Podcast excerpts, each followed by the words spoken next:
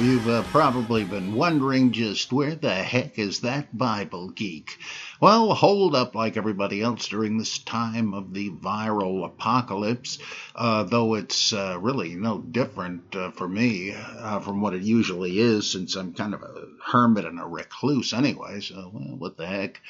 But it's been a while. I've been doing a lot of writing and, and uh, editing and so forth. I have to juggle all these things. Uh, but uh, I'd like to. Uh, oh, uh, by the way, I should just point out one thing uh, in connection with the uh, the big plague going on. Um, the other night, I heard Tucker Carlson interview um, apparently some famous Presbyterian minister, and he says, "Can you offer any words of comfort for the people that are worried about the, the coronavirus, etc.?" And I thought what he had to say, I mean, you might guess I would feel this way, but I just thought it was a lot of wind and hokum. There was this stuff that uh, we've got to keep in mind that God is working in this, and uh, sometimes He's not working to save us from adversity, but He's working within the bad things. And all. What the heck is that supposed to mean? Well, of course, it means anything you want. It's the old bait and switch thing uh, God's going to keep an eye on us. He that uh, guardeth Israel neither slumbers nor sleeps. So you can be sure nothing bad will happen to you. But uh, when it does, God's working through that too. What what is he? Some are you a rat in a Skinner box or something? I mean, there's it's just empty uh, rhetoric, and uh, in the uh, in the end, uh, nothing is promised uh, from God, and uh, that's one of the big reasons I should think there isn't any provident deity. You may feel differently, but I just thought this. That's what this guy was saying, though he didn't seem to realize it. Uh, just a lot of fustian, a lot of cant, and I don't mean Immanuel. Well, okay. Let's say we take a look at some of those nifty questions. Uh, here's one. What do you make of the young man in the loincloth, uh, also known as the naked fugitive, present at Jesus' arrest? Uh, this is from Matthias Smolenski. Uh, well, uh, he isn't depicted wearing a loincloth. It's uh, a sindon, which means a sheet. Uh, the same word uh, used for burial sheets uh, but not exclusively for that. So the guy's just wearing a nightshirt, basically. So who the heck's he supposed to be? Well, of course, one favorite but desperate identification by uh, fundamentalist apologists is that this is Mark the Evangelist himself, saying, I was there. Uh, I just, th- there's no way that, that, there are all sorts of reasons for thinking this was not an eyewitness document, uh, uh, even necessarily any kind of a historical document. And to say it's Mark uh, winking to the reader, I don't buy it. Um, there are uh, other theories that I think are a bit better. One of them is that it was Simon Peter that he ran off uh, so as not to get captured by the uh, the squad of soldiers. But then he followed along at a distance, and uh, his record at the scene is not so sterling, right? Because it makes him a coward who, once somebody surmises that in fact he was with Jesus, he says, ah, Jesus? Jesus who? Never heard of him. Uh, well, that would kind of fit here, right? Uh, he, he did hang on. Uh, uh, following the, the crowd to see what would happen, but it would fit if he were the one that uh, beat it. Um, that could be, though I have to admit, it would seem to me that uh, it would identify him if it were Peter or any other character we're supposed to know from the book. So, who was it? Well, uh, my favorite theory, and it's not completely worked out, is that this is the same young man in the uh, in the empty tomb. Remember, it doesn't say in Mark that he's an angel, right? He's just a neaniskos, a young man, and he's wearing a linen sindon. Now, that might have something to do with the fact that he was. Uh, um, uh, in a, in a tomb, right? And that would be, I guess, the appropriate dress. but does that mean he was the risen Christ? Uh, I doubt that because, I mean, that's not out of the question. And I think that Matthew thought that might be the point. I think Matthew has split the character into the risen Christ and an angel. He, he explicitly says angel. He divides up what Mark had the angel say into um, speech of the the angel at the tomb, and then Jesus says the rest of it. So I don't think he knew which was which, and given his propensity to double everything, like the two demoniacs, the two uh, donkeys, the two blind men, etc., that he well, he certainly seems to have done that, but that doesn't tell us what Mark intended. Um, just to keep the scorecard straight, uh, Luke says there were two men, and John says two angels. Uh, why would you, in if you knew Mark's story, why would you infer that it was an angel? Well, because, uh, well, I don't know if this because is the right word, but uh, note that in a bunch of the apocryphal um, gospels and acts and so forth, angels appear as young men. And, uh, you know, that could be what Mark thinks already, and I assume that's what John and uh, Matthew took it to mean. Uh, looked like a young man, but uh, in the Acts of John, when James and John see Jesus for the first time at the Lake of Galilee, one of them sees him as a young, beardless man, and uh, the other sees him as an old man, which is kind of docetic. Uh, but uh, I tend to think that uh, that uh, it's supposed to be the same guy who shows up at the tomb and knows what has happened and tells uh, the, the, women to tell the disciples to go meet Jesus in Galilee because that's where he's headed. He left the tomb. We, we we're not told when. Right? It says that uh, Sunday was the day they discovered uh, the, the, empty tomb, but it doesn't tell us anything about when he supposedly rose. I'd, I'd like to hear more speculation about that. But uh, and and if you want to throw in the secret gospel of Mark, and after years of thinking about it, I still incline toward thinking that it's a modern fake, but who knows? Uh, it, it, if it is uh, an authentically ancient text and even originally part of Mark, and there is a case to be made for that, then this would this would tell us who the young man in the linen sheet was, or it might, uh, because remember. Um, Jesus is called to uh, to raise from the dead these people's younger brother, uh, and uh, he's he's sort of uh, made like the rich young ruler. Well, uh, they Jesus goes to the tomb, and there's a shout from the tomb, and uh, Jesus is uh, he raises him from the dead, and then that, that, night he initiates him into the mystery, which means initiation, initiation, right, uh, into the kingdom of God. Uh, and the the kid comes to him wearing only a linen sindon. Uh, and, and if you, I think even two instances is enough. But if that's in there, you really got to do some explaining if it is not supposed to be the same character. We don't hear his name. Well, so what is the point of his role? Well, he may uh, simply be Joe Disciple uh, possibly identified with the reader rather than the writer, because uh, in Mark, clothing is used as a metaphor for discipleship. Uh, the way John the Baptist is dressed, the way Jesus' uh, clothing uh, becomes brilliant white on the Mount of Transfiguration and uh, and so on and so on. There are other instances. I'm too cloudy brain to think of at the moment. But if you say, okay, this guy became a disciple of, of Jesus and of the kingdom of God through baptism, as in secret mark. He, that explains why he's following Jesus as far as, as the Garden of Gethsemane but when when the arresting party comes, he freaks out and makes a run for it.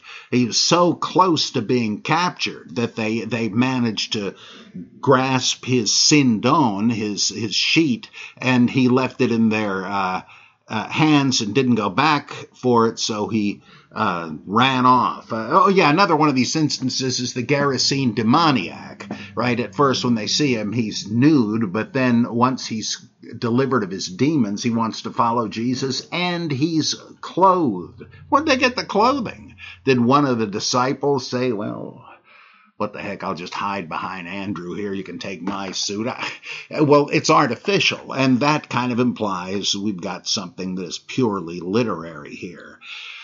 And then if that's him in the empty tomb, that sort of shows that uh, if it's kind of equivalent to in the Gospel of John, Peter, who was denied Jesus, is reconciled to him as of the resurrection. And if you're in the same boat, you can do the same thing.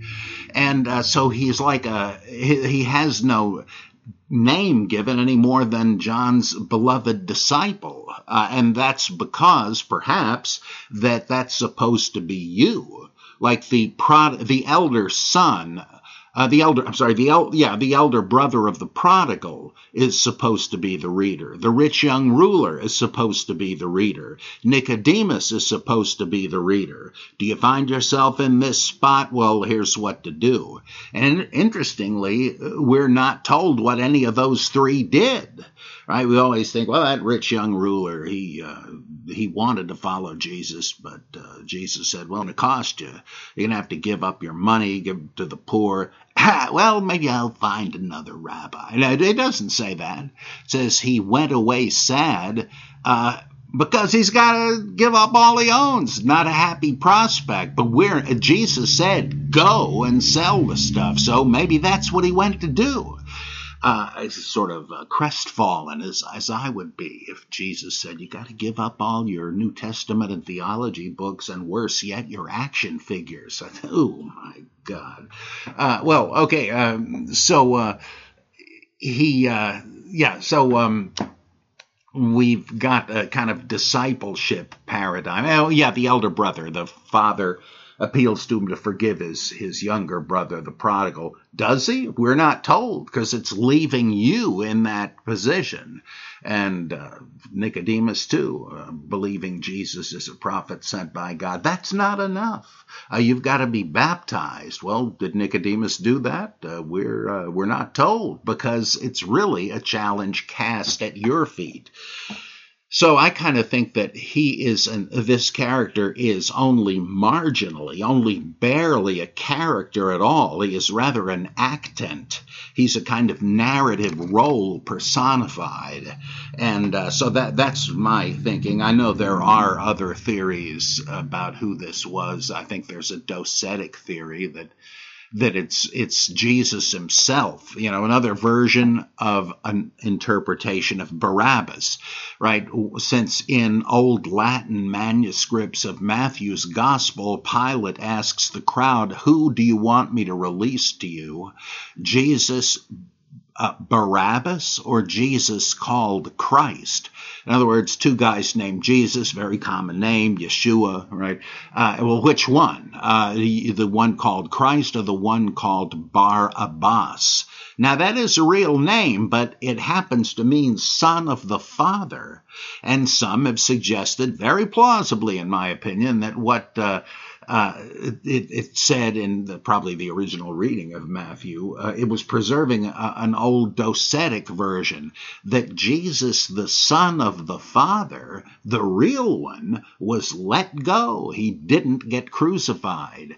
Uh, and uh, then uh, Jesus called Christ in other words, the so called Christ, the one thought to be uh, our Jesus, he's crucified in his place. That's how Basilides, I believe it was, understood uh, the Simon of Cyrene story in Mark, uh, where um, it says that uh, they brought Jesus uh, to to uh, Golgotha, but uh, they they got uh, another guy in the crowd named Simon from Cyrene to carry the cross, and then it says there they crucified him. Well, grammatically, that him, that, that pronoun him should refer back to the last person named, which would be Simon. And so uh, I don't know that that's wrong. I mean, it seems kind of contrived until you think about it a bit, and you know that that uh, that Simonian Gnosticism held that uh, it was uh, Simon who was crucified, though he only seemed to feel pain, a kind of double docetism. And uh, so this might be another one where um, where it meant to say that the real Jesus escaped and his garment was left behind, namely his worthless physical form. Uh, that sounds kind of like uh, one of the apocalypses of Peter and uh, so on. So there's a lot of interesting theories about that. I guess you pays your money and you takes your choice. But of course, once you have you have no right to be dogmatic about it. That's why I kind of couch these things carefully, saying this is my favorite theory. This makes the most sense to me, but that doesn't uh, prove anything. It's not like a shell game where you take your guess and you find out immediately if it's right or wrong. It doesn't work that way. Mm, okay, uh, thanks, Matthias.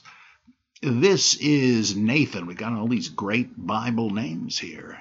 Uh, I have yet to have a question from an Arphaxad, but I, I, have a hunch now that I've said that I probably will in the near future. Anyway, uh, let's see. Uh, Nathan says, I'm an avid listener of your podcast, audiobooks, and reader of your work. I may be one of your few conservative Christian followers.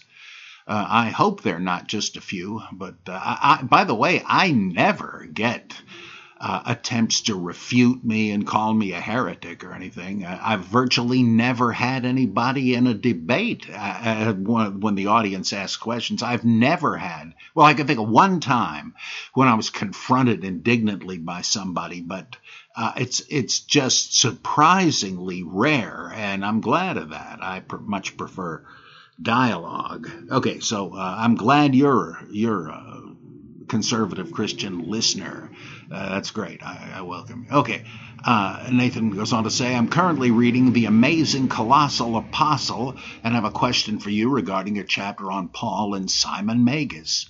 Are you making the argument that as Simon Magus is a cipher for Paul in the pseudo Clementine literature, uh, which, insofar as they record the kerygma of Peter, uh, an older underlying Ebionite source, that they, they represent second century views, and Acts being, in your view, a mid second century document, when it mentions Simon Magus, he can also be seen in Acts uh, as such a cipher for Paul. Uh, yeah, that, that is what I'm saying. And here I'm following F.C. Baur, and Nathan goes on to that. He says, And by your citation of Baur, are you saying he also saw Simon Magus in Acts as a cipher for Paul?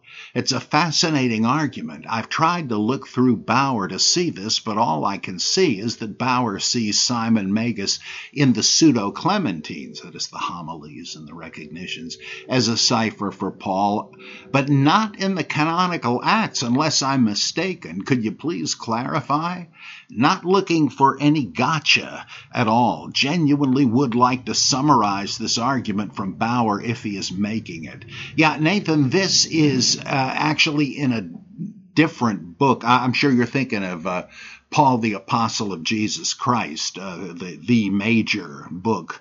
Uh, by uh, F.C. Baur, but he has another goody called The Church History of the First Three Centuries, where he covers some of the same ground, and that's the one where he says that, yeah, what's true of the pseudo Clementines is true equally of Acts. And in fact, it's the pseudo Clementines that uh, that uh, sort of tip us off to what's going on in Acts. Now, what did he see as the compelling parallel in in the Acts story uh, when they're in Samaria and uh, Philip comes and sort of nudges Simon off stage, and then Peter comes to replace Philip because it's got to be an apostle officially to to baptize these people and have them. Well, they, they were baptized, but to receive the Holy Spirit, uh, and even Simon uh, converts.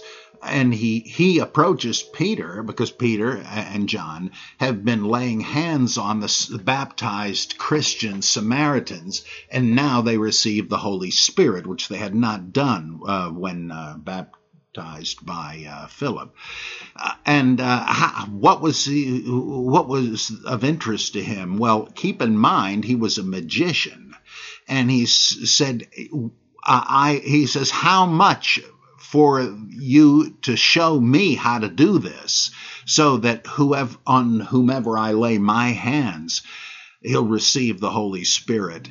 Well, it's obvious, as Pentecostals have rightly seen, that this clearly implies that the um, people receiving the Spirit were speaking in tongues uh, the ecstatic glossolalic utterance, which is explicitly mentioned elsewhere in Acts when people receive the Spirit, right? And uh, it's certainly implied here. And so he, boy, those are some results. That's pretty pyrotechnic. I'd love to be able to do that. How much would you charge to teach me that? And as J.B. Phillips matchlessly translated it, Peter says to him, To hell with you and your money uh, literally, may you along with your money perish, but you know, that's what he means. He says, because you thought you could buy the gift of God with money. He says, I foresee uh, you bound in the chains of gall and bitterness. Uh, you have no part or share in this, this ministry uh, what what's going on there? Well, Baur said, you know, this kind of sounds like another version of the uh, attempt of Paul to gain apostolic recognition, as in Galatians, uh, he tells the story where uh, he he was recognized as legitimate by the pillar apostles James, Cephas, and John, with the proviso that he would bring tribute from his many congregations in the Mediterranean world to give to the Jerusalem church. Uh, you know, why would that be? Uh, well, because uh, you know Luke pictures them as having a kind of socialist commune, and that'll make everybody poor every time. And apparently it had, and they needed an influx of cash from outside. Uh, and uh, according to various hints, it didn't go too well once Paul actually brought the money. Uh, and uh, like he says in Romans, I'm bringing the bucks to Jerusalem. Pray for me that they'll accept it. Uh, whoa. Uh, why would he say that unless trouble had been brewing? Also, uh, yet another version of it appears in Acts. Luke had various versions. This didn't want to leave any of them out. And uh, in in this one, it's uh, disguised as Paul and Barnabas. I forget Paul and Silas. Paul and somebody let's say Robin, sidekick, uh, to uh, bring relief from uh, Queen Helena of Adiabene in Asia Minor to she had converted to Judaism, and uh, they uh, she gave a huge amount of, uh, of money for food to be bought during a famine in the reign of Claudius, and Paul was to administer the gift to Jerusalem. So there's, uh, I even think the thing in uh, Second Corinthians about a public dispute between Peter and Paul, a pretty nasty one. Uh, I think that is another version of, of the dispute in Galatians, where Paul uh, chews him out as being a hypocrite because he started uh, sharing meals with unclean Gentiles. But as soon as the uh, observers from Jerusalem showed up, he said, Oh, well, I guess I sat at the wrong table. I'm going kosher. And he says, You hypocrite, etc. So uh, this kind of echoes and bounces around, but this the parallel with Galatians uh, uh seem with Paul is he going to be recognized or not? He uh, figures he can be if he makes a monetary gift. I, I, think that who knows, right? But I think that's got to be right, and um, I think Baur admitted that you wouldn't really be ready to recognize that if you hadn't seen uh, the, the uh, similar version in the pseudo Clementines, and I think he's right. Uh, it's well worth studying. If you can get a hold of uh, the church history of the first three centuries, that, that would be real handy in your quest. So uh, send me another question, Nathan, about anything. I don't, uh, you know, I don't mind people challenging uh, my views at all. So thanks for writing. Uh, our old pal Michael Goodpaster, who uh, very generously um, uh, paid for me and Carol to uh, join him at a Rush concert. Uh, when there were such things. Of course, that's over now since the tragic death of the great Neil Peart. Uh, but uh, it was I've seen a few of their concerts, and that was the last one I'll be able to see. Uh, and uh, thanks to Michael, uh, great guy, and this guy's tattoos. Uh, you gotta see him. He has this. Well, one sleeve is a bunch of Rush album covers or elements therefrom, all in a collage. It's astounding.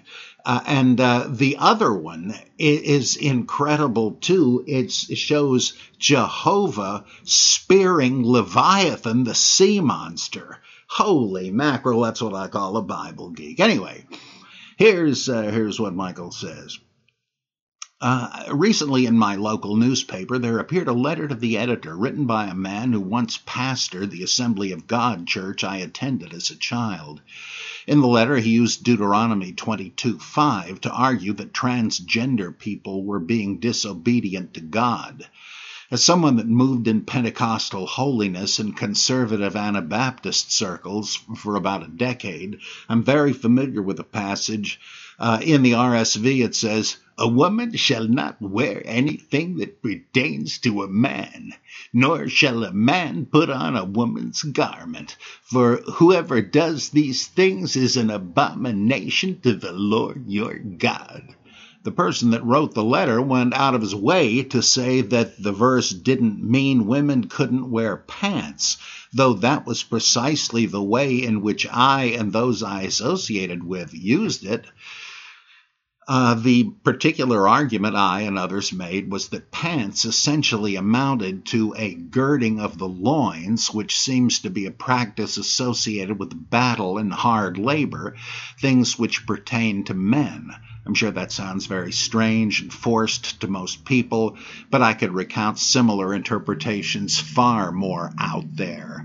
Uh, I once knew Wesleyan holiness people that wouldn't wear short sleeves because God made Adam and Eve coats of animal skins according to whole uh, wait a minute yeah uh, according to the King James version and there's no such thing as a short sleeve coat uh, uh, by the way, of course, there is, right, in the Bible, uh, at least according to one uh, legitimate translation, the coat that um, uh, uh, Jacob gave to Joseph was either a multicolored coat different, I guess that means like stripes of different colored material sewn together, or a coat with long sleeves. And in the latter case, which is probably more likely even than the uh, multicolored dream coat, uh, that that's supposed to be a, a mark of special honor it makes it more of a robe. And so uh, it, it, appears that uh, there, there, were long sleeved uh, coats, if you will. I mean that that is called a coat. Uh, the um, it's funny how um, well I guess Anabaptists, you know, they're very Mennonites, uh, Dunkers, United Brethren, uh, Hutterites, uh, Amish, and all that.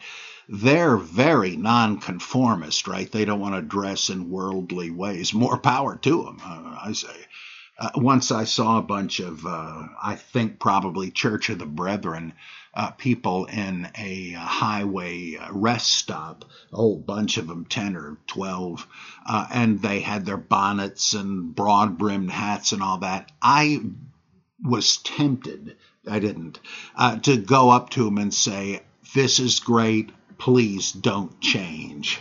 I, I, love seeing stuff like that. Um, that's one reason I always get a kick also out of seeing Salvation Army bands perform in public. That's right out of the 19th century, which I love so much.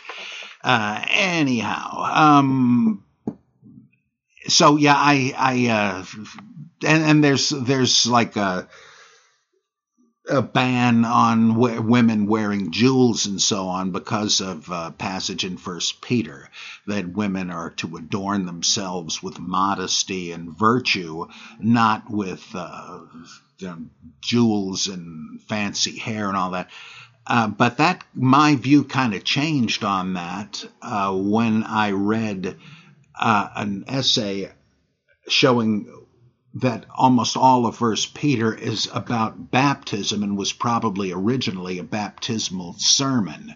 I go into that in um, uh, Holy Fable, Volume Three, the uh, the epistles and the apocalypse undistorted by faith. Well, in that it said women are to leave aside their jewelry and stuff during the baptism. I mean, sometimes people, men and women, went through the water naked uh, and uh, rebirth imagery and so forth. So sometimes it doesn't mean what you'd think it uh, it means. But uh, let's see, back to to Michael the archangel. He says.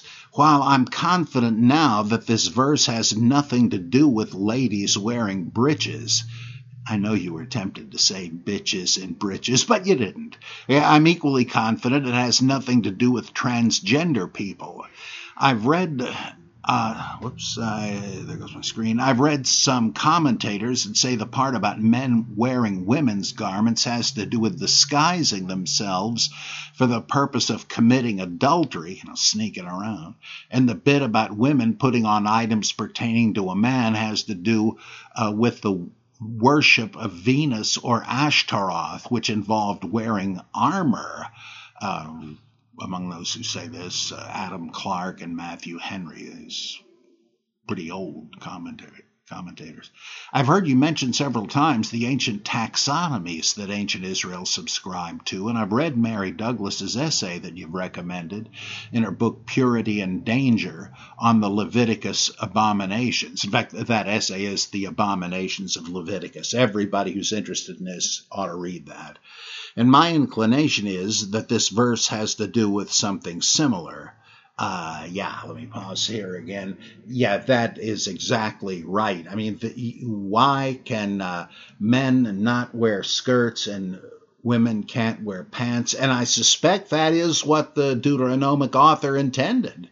Uh, the the reason was that uh, you have to be consistent with the stereotype, and that governed what you could eat and not eat. Right? Uh, you uh, you could eat animals that uh, had cloven hooves and chewed the cud. That is, you know, they were chewing the, the grass, which is sort of stiff cellulose.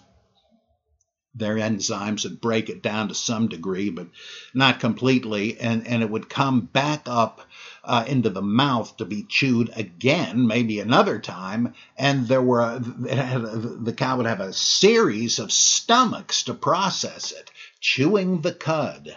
Okay, uh, and uh, I had a friend named with the last name Cudworth. I always wondered what the heck that had to do with it, but uh, the and it had cloven hooves. So beef, yeah, why not?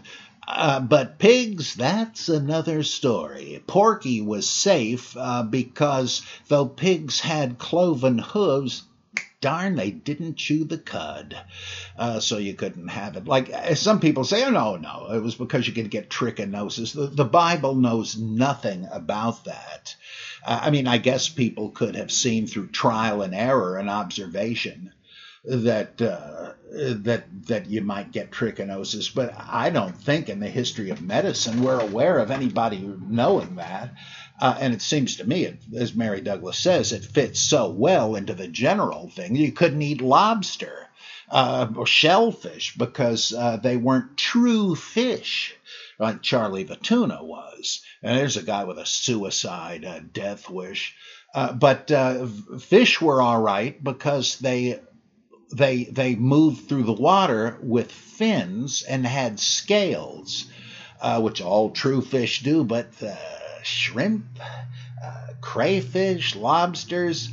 Uh, no, no, they move through the water, but they got no fins. They have no scales. Uh, so can't eat them. I mean, there was no thought that that would make you sick, right? No, it violated the, the two strict categories of creation. And so God had written them off. And you couldn't mix types of cloth. You couldn't let different types of, of grazing animals feed together, uh, and uh, and so on. I think the um, the uh, it has to do with whether you can cross categories or not, and it's applied to to, to sex uh, you had to cross the male female border, and you could do that. That could be sanctified by a ritual, though we don't really know what their ritual of marriage was. Nobody bothered recording it. Um, but uh, you you couldn't cross the adult child line. Uh, that would be incest and pederasty, and that's forbidden, and that's no doubt why. Uh, but you did have to cross it. Oh, incest, right? You couldn't uh, have sex with uh, your siblings or your parents, God forbid. And uh, that's because if those were lines you, you couldn't, category lines you couldn't cross. But what about homosexuality? Of course, it never mentions um, uh, female homosexuality, lesbianism. Doesn't even come up in the Bible. I know what you're thinking uh, Romans 1, uh, but I don't think that's what that's about. I think that's about bestiality uh, because uh, Levit- Leviticus forbids women having sex with animals. And I think the, the reference is to that in Romans. But you see, there's another one bestiality, uh, going on a date with your goat. You know, you can't do that. That's, that's crossing the, the boundaries. But what about um, at least male homosexuality? You gotta cross that boundary sanctified by the ritual of marriage, and you're you're too close to home.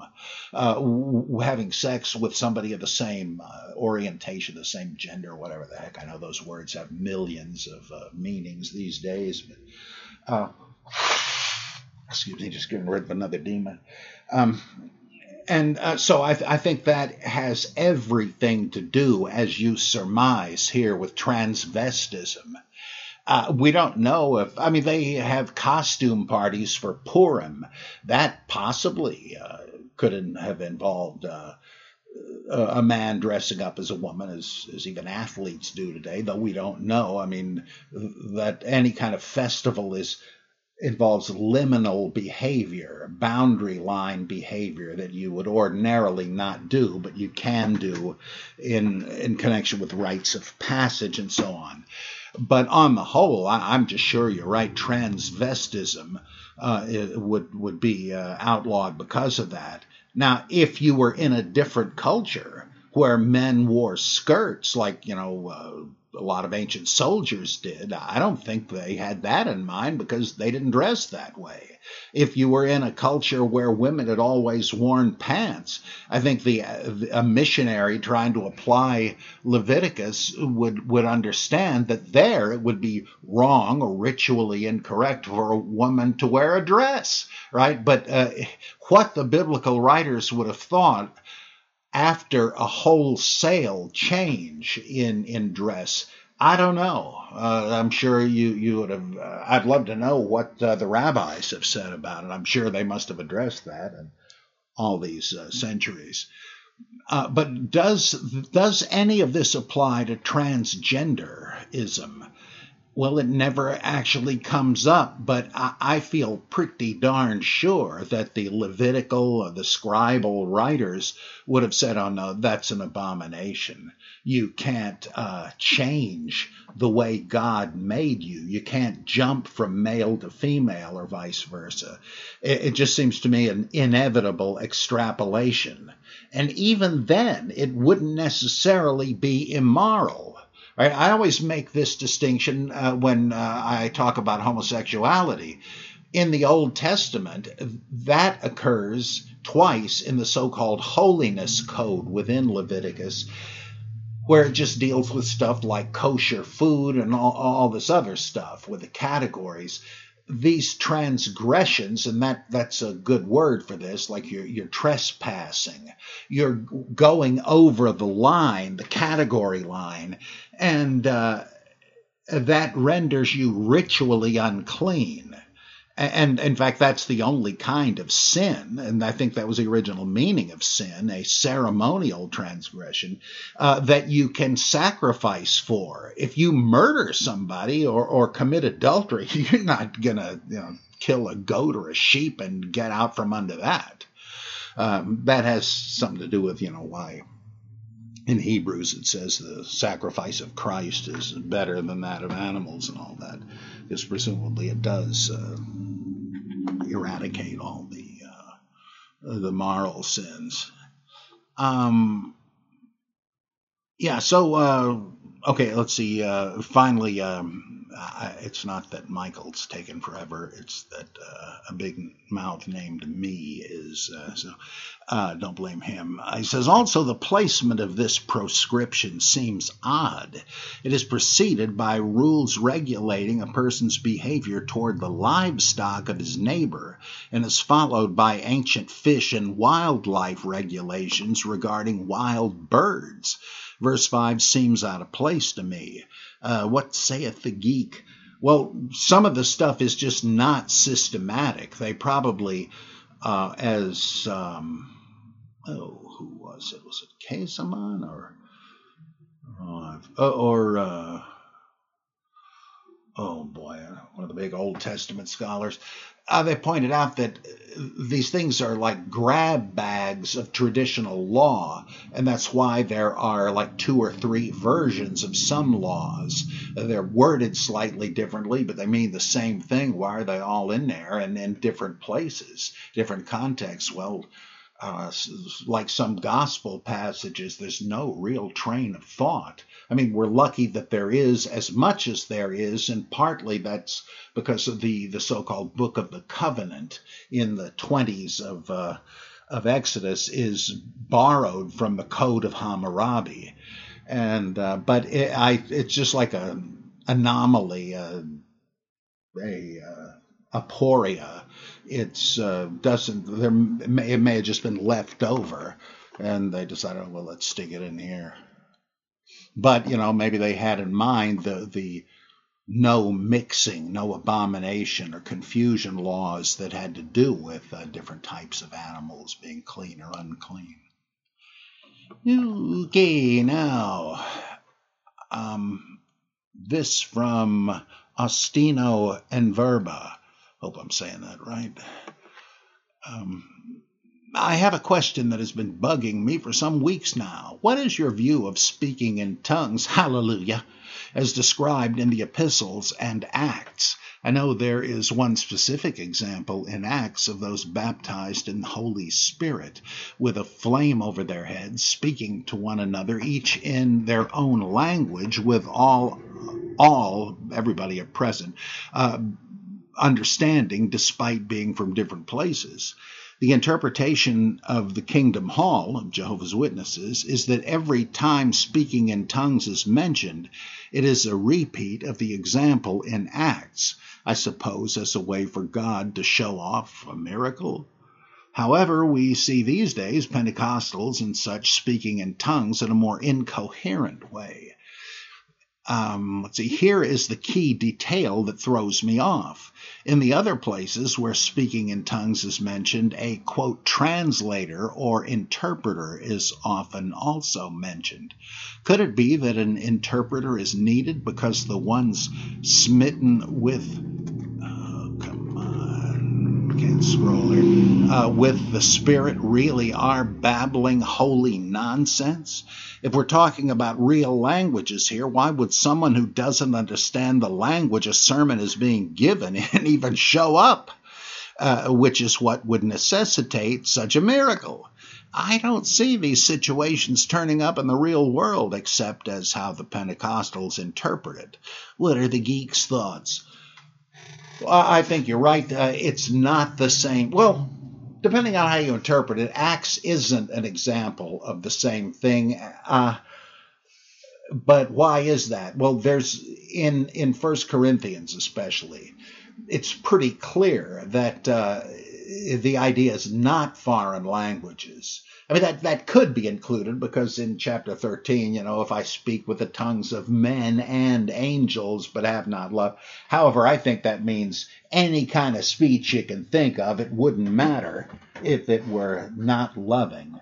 Um, but uh, looking at uh, 1 Corinthians, and at the Pentecostal practice, it seems to me that, yeah, when you say the tongues of angels, that's a kind of pious way of saying that it is inspired gibberish, like that of the Oracle of Delphi, who sat over a, cr- a crack in the earth uh, and and um, volcanic gases would rise out of it at certain times. She would inhale them and go into a mantic trance, and uh, her assistant was the interpreter. Uh, she would be speaking gibberish, but he was inspired to not to translate it because it wasn't actually any language, but to uh, kind of do what Daniel did. Right? He sees on the wall the hand uh, tracing out Mene, Mene, Tekel, Upharsin. What the heck? That, that's in no language. I mean, it kind of sounds Hebrew. but Daniel doesn't translate it, he interprets it. He says, what God is saying here is you have been weighed in the balances and found wanting. You come up short, right? Uh, well, that's apparently what it means in First Corinthians that they're speaking in the tongues of angels and not, in other words, not mortal speech. And so an interpreter is not a translator. Uh, that would be kind of pointless uh, the interpreter is the one who gives the edifying sense of it, supposedly, right? Uh, like any kind of divination, examining the tea leaves or the entrails of a sacrificed animal. There's no text to read there, but somehow the interpreter has a revelation as to what it's supposed to mean. And I think that is clearly the point of speaking in tongues, and it might even be in Acts 2, because it's far from clear that uh, the story means that each of the 120 Christians present were speaking separate foreign languages they had never learned. Like this guy's speaking uh, Ugaritic, that guy's speaking German, this one's Latin, that one's Greek, this one was uh, Swahili, uh, this one is Japanese.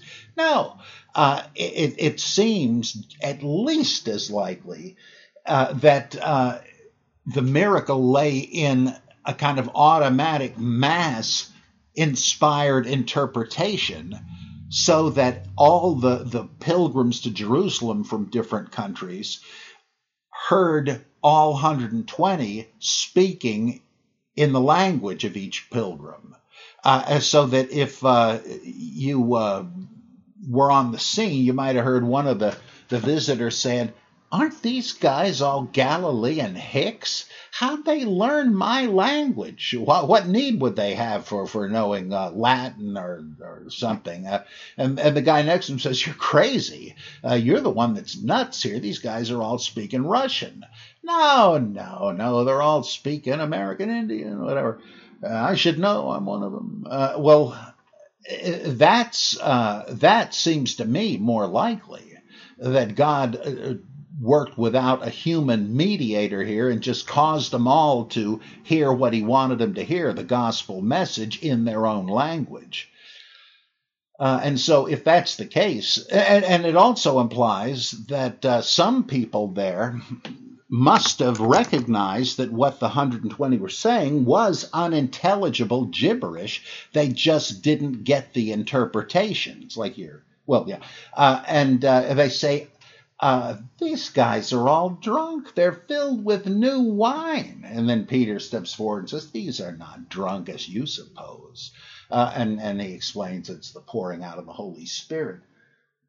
Well, that does kind of imply that they seem to be uh, raving drunk, uh, unless you got the inside uh, stuff uh, supernaturally, telepathically. And and what the the outsiders who just don't get it say is just like what it says in 1 Corinthians 14. If everybody in your church service is speaking in tongues and some outsider who doesn't know what's going on happens to walk in, he's going to think you're all crazy. Uh, well, that's just what happens in, in Acts chapter 2. So I personally think that the that glossolalia or speaking in tongues is, like you say, uh, inspired nonsense because it's not supposed to be a human language. It's the language of angels. So, uh, real good and, and exegetically important uh, question. Ah, let's see. I see it's time for me to do what I should have done before and plug this thing in. Uh, where's that socket? Okay, yeah, that ought to do the trick. Yeah, okay. Um, uh, so, yeah, I think that's what's going on. Again, no way to know unless we can invent a time machine or something. Uh, our pal Luther says, My question when did people stop viewing the books that became the Bible as books written by people about God's interaction with the world and begin seeing them with some higher view of inspiration as God's own words?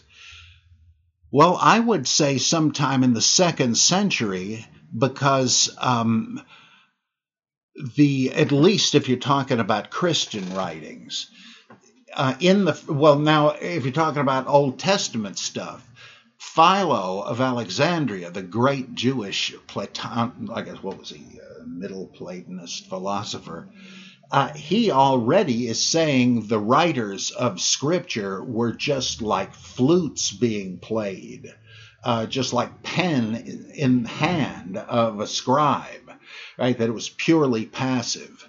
Uh, but uh, whether the New Testament writers thought that, uh, some of them probably did. Uh, the um, the Gospel of John has Jesus say that at least his hearers figure that quote Scripture cannot be broken, as if every line were an, an unalterable law. Uh, so uh, that's that's going on in the first and second centuries. But uh, I believe Origen is the first to think that for Scripture to be a canon, it has to be inspired, and so the the obj- the job of someone, excuse me, trying to uh, define a canon is to discern which are the inspired books. Now, it looks like slightly earlier Christians like Irenaeus may have held a different view and, and thought, well, no, but these books are authoritative because of apostolic authorship. These guys knew what they were talking about because of the direct link with Jesus. But I believe um, Clement of Alexandria, uh, or or at least his disciple Origen, said, "No, nah, they're more than that." And and one way you can tell is that Origen was a big allegorizer, right? You don't think that a book can have various levels of meaning in a single verse unless you think it's a kind of a magic book uh, that the Holy Spirit uh, was uh, smuggling these deeper messages. Sometimes you could explain the oddities and contradictions and errors in the narrative uh, by saying, well, you're supposed to notice the problems because that tips you off. This is one of those places where the real meaning is hidden deep and you better learn how to look for it. So that certainly presupposes that the New and Old Testaments are verbally inspired. Now, in in the New Testament, in the two Petrine letters, you've got uh, something like that. In First Peter, it says that the Old Testament prophets uh, were were prophesying of the great things to come in the wake of Jesus uh, and that they themselves knew that by you know prophetic clairvoyance, but that it um, and to me that implies that it's all like a product of the Spirit, that they're giving information they couldn't possibly have known. Um, though, though technically, if you follow Thomas Aquinas on on this, there's a difference between inspiration and revelation. Inspiration might mean that the Holy Spirit subtly caused the writers to write what they uh, what he wanted them to but it, it, maybe it was simply using certain source materials, oral traditions, uh, earlier documents. Often in the Deuteronomic history, Joshua Judges, Samuel Kings, uh, they'll say, if you want to know more about this, take a look at the so and so book and the, the book of Yasher is quoted a couple of times. So uh, that that wasn't revelation exactly. They were just using historical source material, but of course they didn't quote the whole thing. They were just using bits of it. And Aquinas said, well, that's where the the uh, inspiration lay. It was more of an editorial kind of a thing, but there also is revelation, uh, like when John of Patmos is saying, "Oh, look at this! I saw these angels and uh, this throne and the Lamb and all that." Well, that would be uh, revelation, and uh, so it's sometimes difficult to tell, like if the author of First Peter had revelation or inspiration in mind. Uh, but in Second Peter, which is is both of them are second century works, I think. But if, if anything was written in the second century, it's Second Peter, because he refers to Paul's letters as a collection and says that some are misinterpreting them as they do the rest of the scriptures. So this guy is living at a time when uh, Paul's letters were collected and had become part of the scriptural canon. Uh, and uh, that's uh, that, that certainly implies, given what they thought about the Old Testament canon, that whoever Second Peter was believed that the Pauline literature uh, was uh, was inspired. But not all these letters, in fact, I don't think hardly any of the New Testament letters make such claims for themselves. Like second Peter, is it? Second, I think it's second. There was at First Peter, where it says all Scripture is given by inspiration of God, or literally is God breathed uh, and profitable for correction, instruction, uh, doctrine, reproof, and all that stuff. Uh, now that is about as strong as you can get uh, with uh, a claim for uh, the divine origin, virtually dictation. But he doesn't say that about uh, his own writing, right? Uh, there's no uh, canon list given in the Bible, and I'm gonna ha- I'm gonna be talking with Derek Lambert on Myth Vision in a few days about this whole matter of who defined the canon and on what criteria. So, um, okay, let me um, Oh, I'm sorry. Uh, Ostino goes on to say, It seems to me that the whole idea of wanting to preserve supposed eyewitnesses' accounts of Jesus means those people believed in the former. Uh, that is, that they were just written uh, by people, right? Not inspired. Um, because if God wanted to speak his own words via inspiration or revelation, he could just as easily breathe those words into Max and Jerry as into Matthew and John. This is actually why the modern apologist's insistence on eyewitness authorship actually seems silly to me based on my understanding of their beliefs. It's unnecessary. Yeah, uh, the thing, the reason they do that, ultimately, I don't think they would care if it was Max and Jerry, but uh, because they just have this dogmatic belief that it's all inspired, infallible, inerrant, etc. But the people they're witnessing to obviously do not think so. Though if they get converted to the kind of Christianity that the apologists embrace, they soon will, right, as part of the package. Well, now that you're a Christian, of course you're going to believe in the Trinity, the substitutionary atonement, the inspiration of Scripture, so they're just going to accept it as part of the party line. But before they do, uh, the apologist has to come up with some other way of making the outsider, the unbeliever, begin to take at least the Gospels as seriously as believers do based on their b- belief in inspiration. Uh, if you can say, well, these are completely accurate, even though mere human beings wrote them because they saw and heard Jesus. And there's no reason to think anything would have intervened to screw it up. And of course, these arguments are ludicrous. Uh, I think less and less of them as the years go by.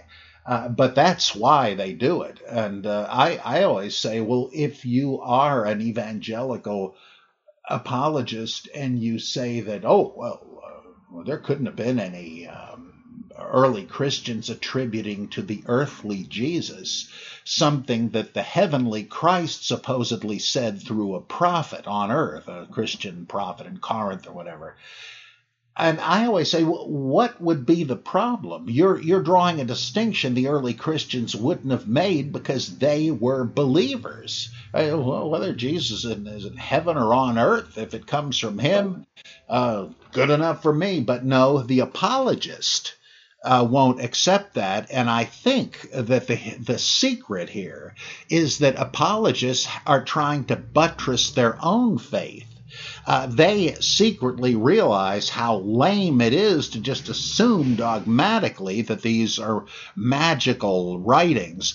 And uh, they're trying to come up with a, a way they can satisfy their historical conscience, their scholarly conscience.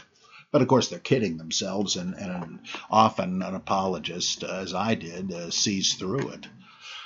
Uh, okay. Um, one uh, last one. Um, Mark in Bandung, Indonesia says, I'm not sure how Dr. Albert Schweitzer, uh, uh, his modest autobiography, found its way here to Bandung, Indonesia, but I was glad it did. What was the good doctor's contribution to biblical scholarship, and how is he now regarded? Oh boy, that's that's really fascinating.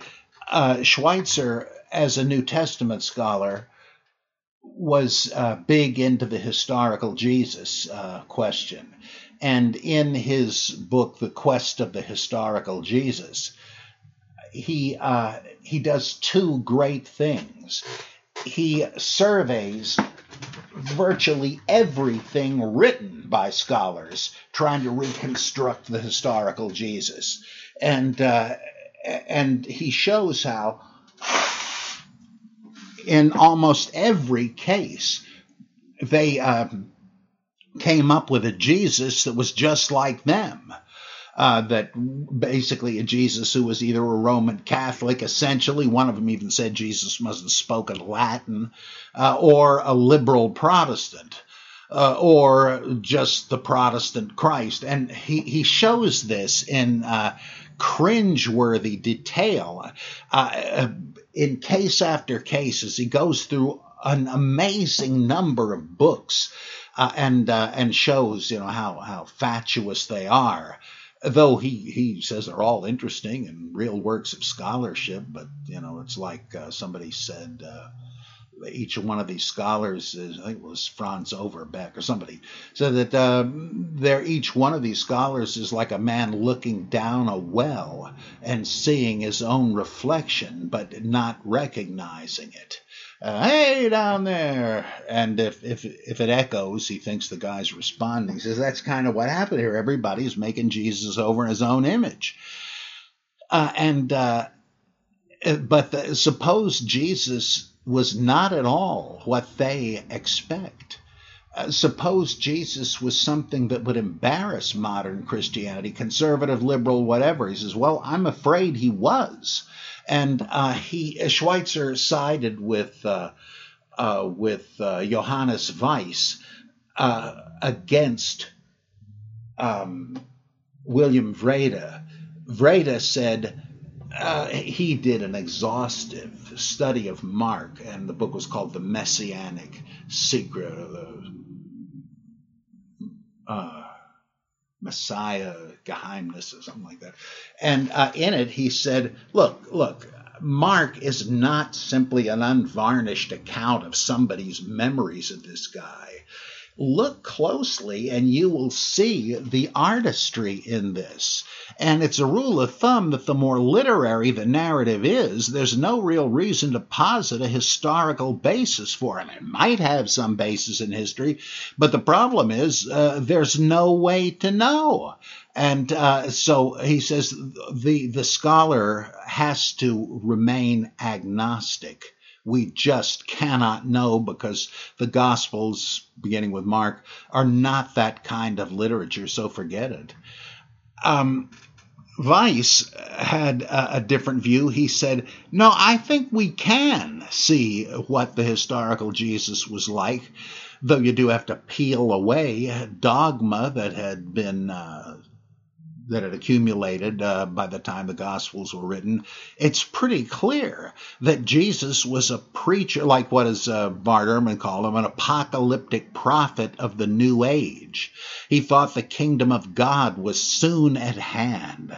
Everybody better repent now, uh, because it's not going to be long before the sky rolls up like a window shade and uh, the angels come to earth bringing God's throne. The books are opened, the sinners will be cast into hell, the righteous will be given the garments of the resurrection body, etc., etc. That's going to happen real soon, and you damn well better make sure you're among the saved. That's why John the Baptist baptized people. That was the mark of repentance, so that, okay, you, you're on the list. Uh, and uh, that, uh, however, and, and uh, Schweitzer, well, okay, yeah. So he was an apocalyptic preacher. Schweitzer thought that was convincing, and he said, You know, we're really faced with two and only two alternatives thoroughgoing skepticism. We can't really know anything. That's uh, that's uh, uh, Wrede's view, W R E D E, if you want to read him, which you should. Uh, but uh, the other alternative is thoroughgoing eschatology that that was the sum of the message of Jesus, uh, that he didn't intend to found a, a faith community, a church. Uh, he didn't lay down doctrines and stuff like that. It was all uh, the end is near. Uh, and and he refined it further. He he he thought that Mark and Matthew were historically accurate. He didn't think Luke and John were. They were too embellished and fictionalized.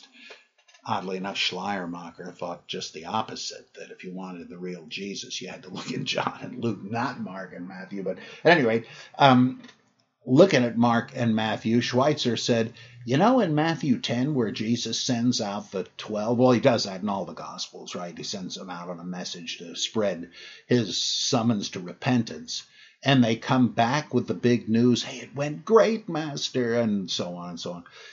Uh, jesus must have been taken aback because what did he say in matthew not the other gospels uh, when when he sent them out? He said uh, you will when they persecute you in one town flee to the next for you won't have time to go through all the towns of israel before the son of man comes. But they did right? They came back, and the uh, the apocalypse had not dawned. And Schweitzer said, uh, this is reflected in uh, in the great book and movie The Last Temptation of Christ, whose author uh, Nikos Kazantzakis was a buddy of Schweitzer's and was much influenced by him uh, Jesus had a big change of plans. He thought the world was going to end in a few weeks and he would be transfigured into this supernatural redeemer figure. Uh, but uh, it didn't happen. And Jesus thought, well, you know, John the Baptist was simply executed in a mundane manner. Maybe the same thing is going to happen to me and that will mean God's plan is that I myself alone should take onto my shoulders the great tribulation. Then I will die and rise from the dead, and that's when the kingdom of God will come. And of course, nothing happened. And uh, Schweitzer said Jesus tried to set the wheel of history rolling, but was crushed beneath it. Uh, and and nonetheless, he stands as a, a living power, uh, inspiring us to take up our crosses and carry on his work. Very powerful passage in the quest of the historical Jesus. Well, a lot of people, some more conservative than you would have expected, accepted this thoroughgoing eschatology preaching of Jesus. And uh, for uh, some decades, you had uh, scholars saying, yeah, yeah, let's face it. Uh, Jesus predicted the soon coming end. And it sort of did happen. Uh, Alfred Loisy said Jesus predicted the kingdom of God, but what came instead was the church. Uh, well, what he was Roman Catholic modernist the, the liberal Protestant said, "Well, yeah, you're right, but the the church was the kingdom of God, just in an unanticipated sort of way." And so this enabled a lot of scholars like A.M. Hunter and T.W. Manson and many others to say, uh, okay, yeah, Schweitzer was right. It was eschatological, apocalyptic, but uh, very much like the preterists today. Uh, it wasn't what he or anybody else thought, and so they used apocalyptic language, but it was really pretty much business as usual. So Schweitzer was a, a ground shaking figure, even when people, like, even when people think, nah, I, I don't think Jesus was an apocalyptic prophet at all. I think he was just sort of a wandering wise man. That's what most of the fellows at the Jesus Seminar thought, though some, like uh, Richard Arthur, thought no, uh, he, he was an apocalyptic prophet like uh, Bart Ehrman. Bart Ehrman, by the way, never participated in the Jesus Seminar, though he, he was welcomed to. Um, so even if you don't buy that, you, you have to grant that Schweitzer was a giant in the evolution of life of Jesus scholarship. He also wrote about Paul, but I won't get into that. It didn't have as much effect. But uh, almost everybody gives lip service to the other major thing Schweitzer did in New Testament scholarship, pointing out how easy it was for very bright, well informed scholars to naively recreate a historical Jesus in their own image. And uh, though people say, yeah, he was right about that, they're still doing it, right? Maybe even more than ever. Jesus the vegan, Jesus who is gay, Jesus the Galilean shaman, Jesus the liberal rabbi, Jesus the militant revolutionary, Jesus the magician, and so on and so on and so on. It never ends. Uh, and uh, but you know, uh, Schweitzer was a prophet basically, though not heeded all the time. One last one from Mark Froborn, uh, is, or is that Frobum? I'm sorry, I can't read this thing today. Do you think that Mark may have used Josephus as a source? Oh, wait a second. Yeah, I'll answer this and then go back to part of the uh, Mark's uh, question that I skipped. Uh, do you think that Mark may have used Josephus as a source? The stories of Jesus ben Ananias, Jesus uh, and Jesus Ben Shaphat seem to have many parallels in Mark. Might some of these men be a basis for Wells's forgotten Jesus? I realize the dating, Mark after Josephus, is unconventional. Yes, but I think true. Uh, I and uh, and uh, Theodore J. Weeden have uh, explored this. I think I'm the first to have said this in, in print, but but uh, Ted really made the case in great detail, much better than I did, uh, and gave me credit. Great guy. Um, we said that yes, uh, the Jesus Ananias story in Josephus is so similar, down to details, to the passion narrative of Jesus.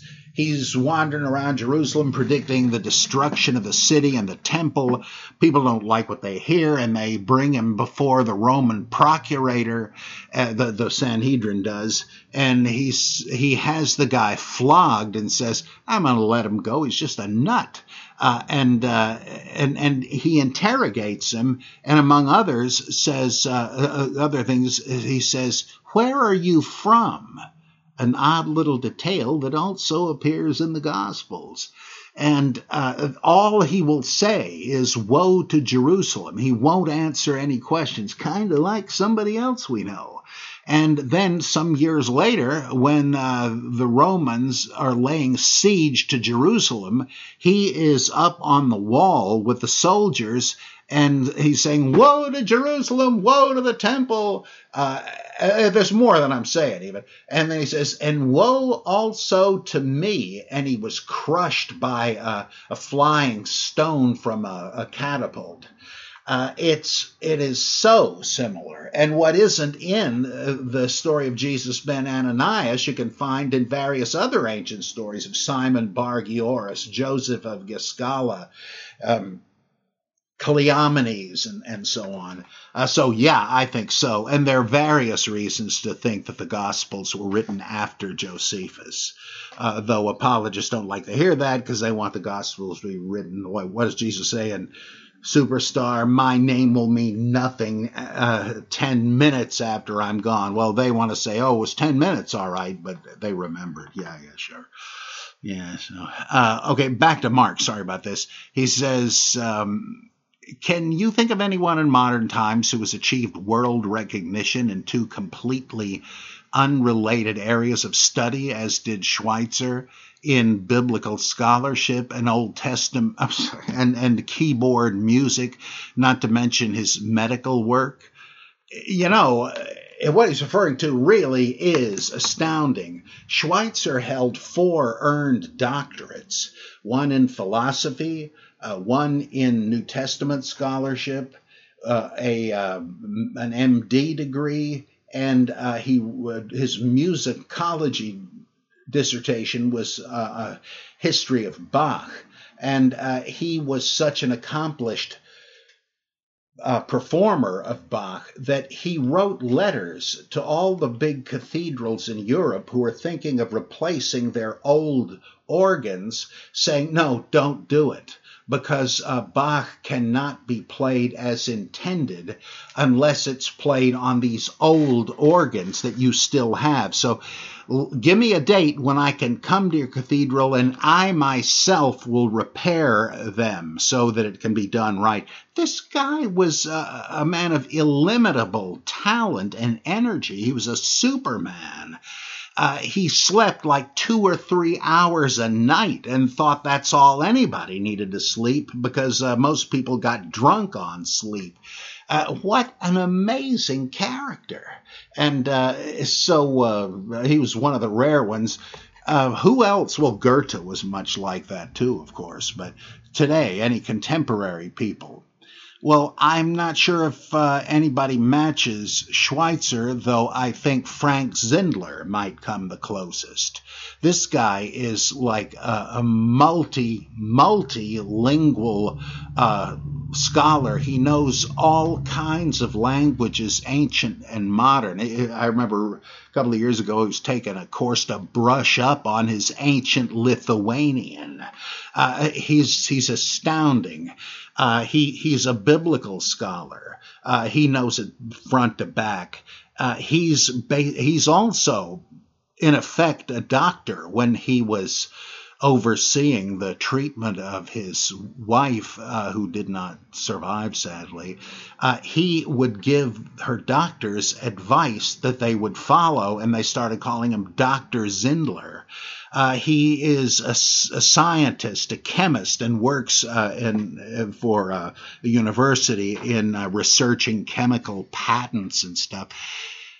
He strikes me as being uh, in the same league with Albert Schweitzer, really astonishing.